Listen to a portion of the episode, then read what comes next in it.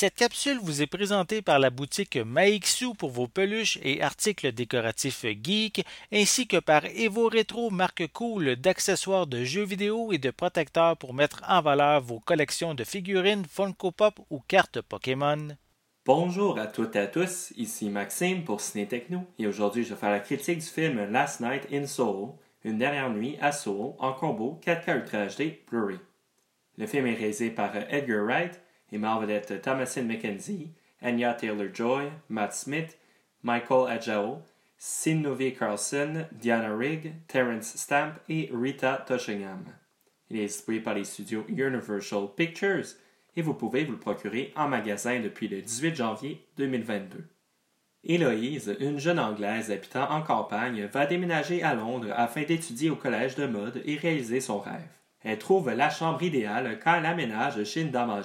La chambre est unique car elle permet à Héloïse, le soir venu, de se projeter dans la peau d'une chanteuse ayant occupé la même chambre dans les années 60. Cette expérience vient l'inspirer jusqu'à ce que le rêve se transforme en cauchemar. Le réalisateur Edgar Wright avait habitué son public à des films humoristiques et colorés avec notamment Scott Pilgrim et Shaun of the Dead. Mais ce long métrage s'inscrit dans un tout autre répertoire, s'aventurant plutôt dans l'horreur et le mystère, tout en proposant des choix musicaux dynamiques à l'image du plus récent Baby Driver. Last Night in débute avec une approche rappelant un peu un film d'adolescent pour se transformer en film de genre. Le résultat est particulièrement divertissant et envoûtant. Malgré une finale un peu trop prévisible qui n'arrive pas à maintenir le même ton que le reste du film, c'est un long métrage agréable qui fait rêver autant qu'il peut terrifier.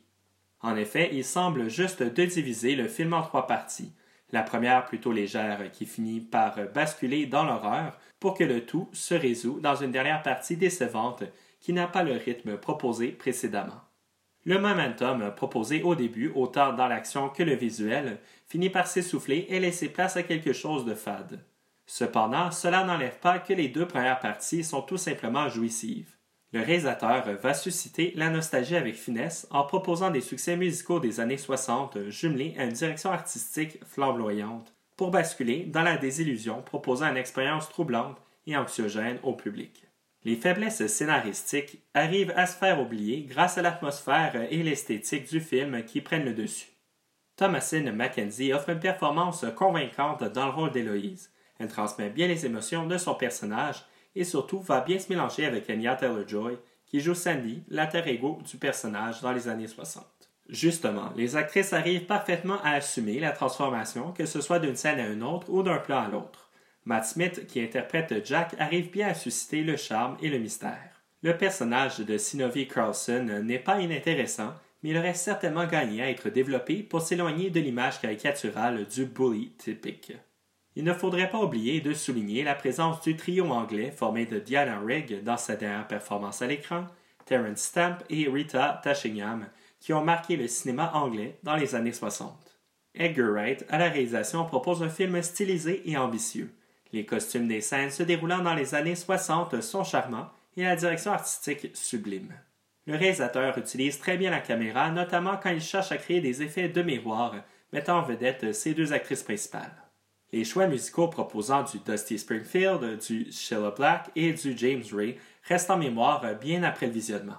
D'ailleurs, la bande originale proposée par Stephen Price se colle parfaitement à ceux-ci, tout comme les performances vocales d'Anya Taylor-Joy, qui marquent autant pour sa voix que le visuel de la mise en scène. Le format 4K Ultra HD est idéal pour bien apprécier l'aspect visuel unique de Last Night in Soul. Le transfert met bien en valeur les divers environnements du film, autant la campagne lumineuse que la ville, que l'obscurité rouge et noire des moments plus sombres.